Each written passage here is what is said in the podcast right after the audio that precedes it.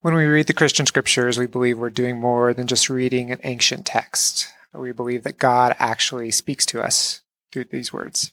So let's take a moment to clear our minds and quiet our hearts so we can listen to God's word.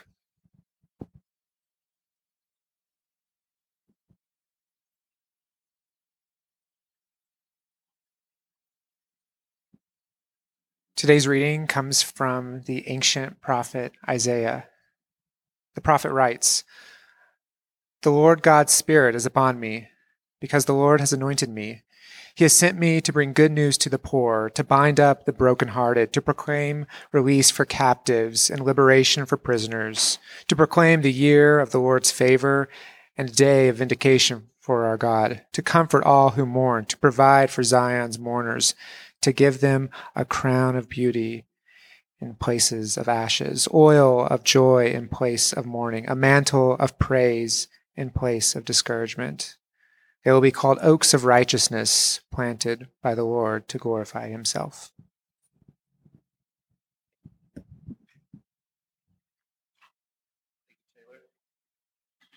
Taylor. well, hi, everyone. If um, you don't know me, I'm Chuck. I'm one of the pastors here at Nova.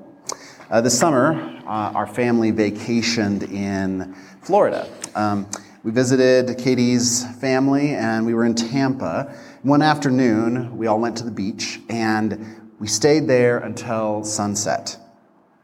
Now, of course, for those of you who don't know Florida geography, uh, Tampa is on the west coast of Florida, which um, is looks out over the Gulf of Mexico. And so um, we sat there and we watched the sun set. Over the Gulf of Mexico, it's beautiful, pristine water. And the sky turned from blue to shades of gold and pink and deep, rich, dark blue. And the sun just kind of sank below the horizon. And as the sun disappeared, all the gathered beachgoers just kind of clapped. It was just this moment of deep beauty and um, mystery, wonder. It, it, words really fail to kind of convey what was going on in my heart in that moment as I was watching the sun set. This deep sense of the abundance and mystery of the world, of life. I was moved in that moment by beauty. I want you to think back to a moment in your life when you have been moved by beauty. Maybe it was an experience of natural beauty, um, the ocean, forest, the mountains. Maybe it was uh, some kind of visual art, um, a painting or a sculpture, a photograph. Maybe it was a concert you attended or a meal that you ate that nourished more than just your body a novel that you read that when you finished that last page, you couldn't, you just held it for a moment to say, wow. Maybe it was a film that brought tears to your eyes. I want you to hold that memory in your mind and just think about how you've been moved by beauty. Today, we are continuing our vision series looking for a sign. And we're unpacking our church's vision, which is to see signs of Christ's renewal in central Denver and beyond. Our core conviction here at Nova is that Jesus is making all things new. And what does it look like when Jesus is at work bringing renewal? Well, it looks like these five signs. Can you guys hear me all right? I feel like I'm okay. It looks like these five signs community, beauty, justice, wholeness, and worship. These are qualities and values that we want to be true of our church. And two weeks ago, Katie spoke on community. Last Sunday, Talia Bultema preached on justice for us. Um, you can catch up on our website. There's all the sermons in this series so far. You can catch up on those if you'd like. Today, we're looking at beauty. Peter Kreeft, professor of philosophy at Boston College, said, Beauty is hard to define, but you know it when you see it. Mike, should I switch over to, to this mic? Okay. Check one. Can you hear me? Okay. Sorry. Peter Kreeft, uh, professor of philosophy at Boston College, said that beauty is hard to define, but you know it when you see it. There's something about beauty that stirs us, that awakens and compels us. The Christian scriptures tell a story of beauty. They tell how God made the world, made the world to be a good and beautiful place. And God made us to receive and reflect God's beauty. Another word that scripture uses for God's beauty is God's glory. God called us to be co creators with God of the good and beautiful creation. But instead of making beauty with God, we grasped for a beauty without God.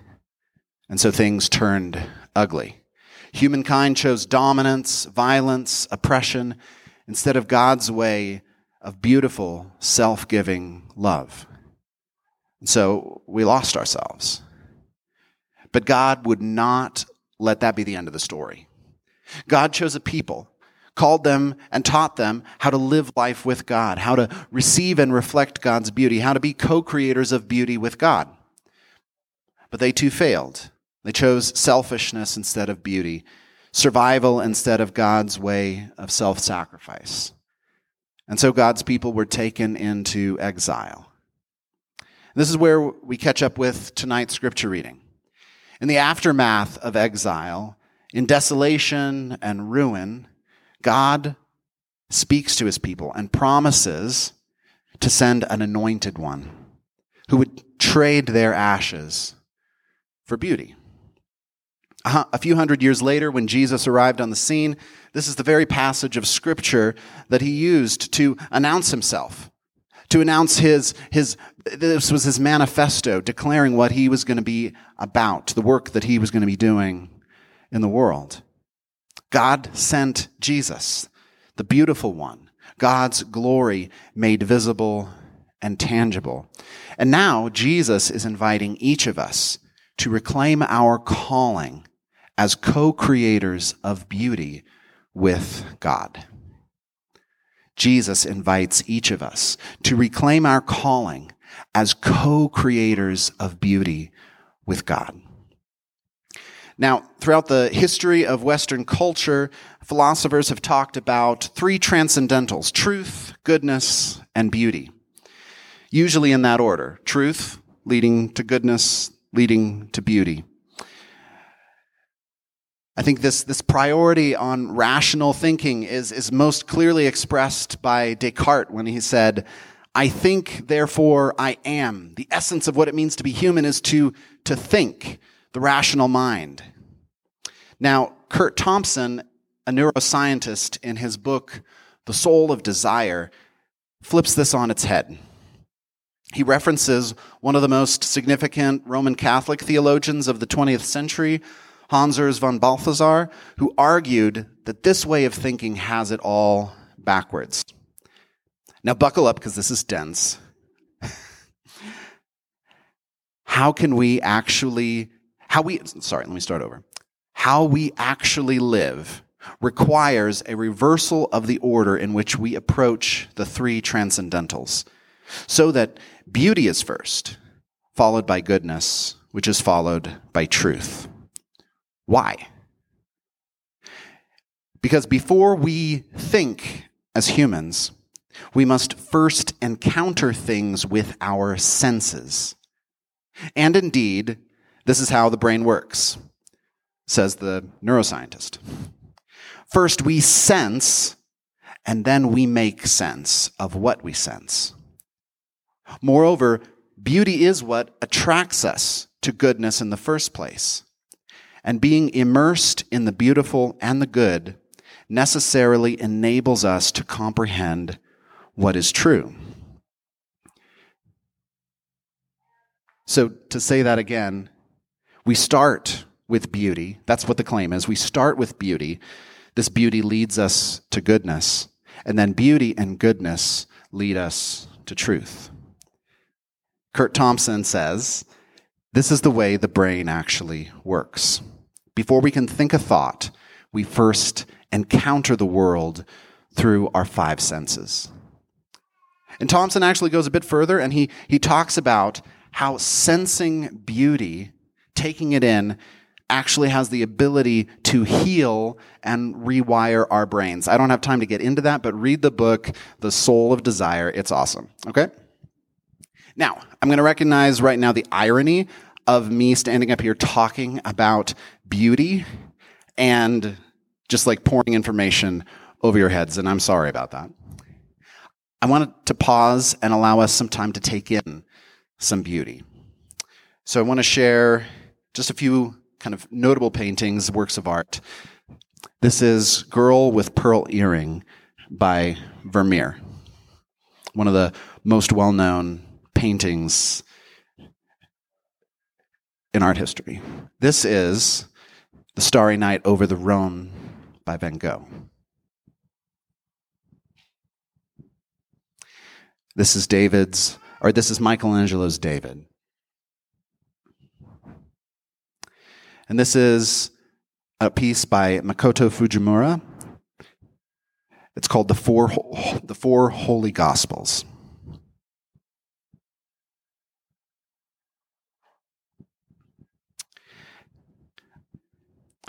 Beauty is sensual. We receive it through our five senses. We see it, hear it, taste it, touch it, and smell it. It's rooted in our experience and perception of the material universe. And yet, ironically, beauty evokes transcendence. Beauty is a sign.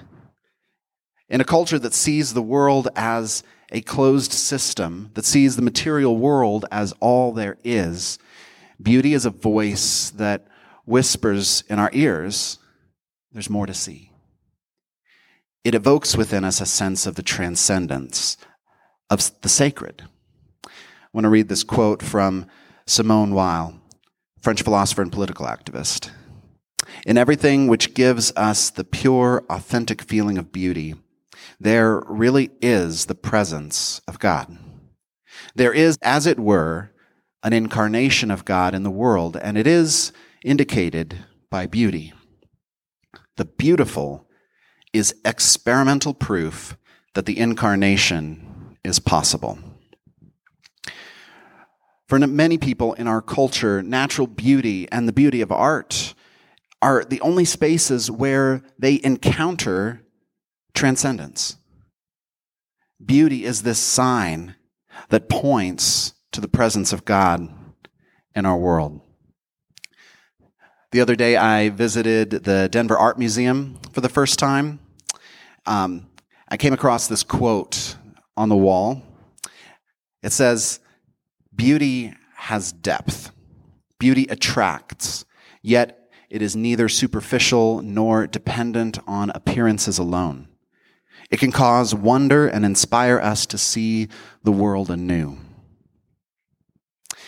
Beauty is related to a reality that goes deeper than the surface level. We all intuit that, right? Makoto Fujimura, um, we saw his beautiful abstract just a minute ago. He is um, a Christian artist, a Japanese American Christian artist, and in his book, Art and Faith, he writes this Beauty is not essential for survival in a Darwinian sense. Many have argued that the reason that we have this innate drive towards beauty is to attract and be attracted to mates. Basically, it all boils down to sex. But under such a statement is the utility mindset, a presupposition that because the world must be mechanistically driven towards the survival of the fittest, beauty must subject its function to fit that presupposition. This model trains us to make decisions based on what will help us survive in an environment of limited resources. But beauty is connected to sacrifice. More than the superficial look of how we may seem to the outside world. To give your life away as Jesus has done is truly the opposite of the Darwinian, of Darwinian survival. Beauty invokes the new creation precisely because It may be unnecessary for survival in the old creation. Without beauty, the gospel will not change the world. I want you to take a moment to think of Jesus. Isaiah, the prophet who we read earlier, prophesied saying he had no beauty or majesty to attract us to him, nothing in his appearance that we should desire him. Take a moment to think of the crucifixion. There's few things in human history more ugly or hideous. The ultimate mixture of human creativity and human cruelty at their worst and most grotesque. And yet, has any scene been portrayed more often in the whole history of Western art, or even the whole history of art in the world? In the midst of all of that ugliness and horror, there is beauty to find there too. Actually, the church has always known that beauty at its truest is revealed there. Because at the cross, we see a God who doesn't stand far off, but a God who enters the horror, who suffered the very worst we had to offer to heal and renew us and our world, to exchange our ashes for beauty. Friends, beauty is a sign of God's presence. And we were made to receive and reflect God's beauty. And Jesus is calling each of us to be co creators of beauty with God. And so here's a question I want to leave you all with tonight before we have our time of reflection. What is the next beautiful thing you want to create? What is the next beautiful thing you want to create?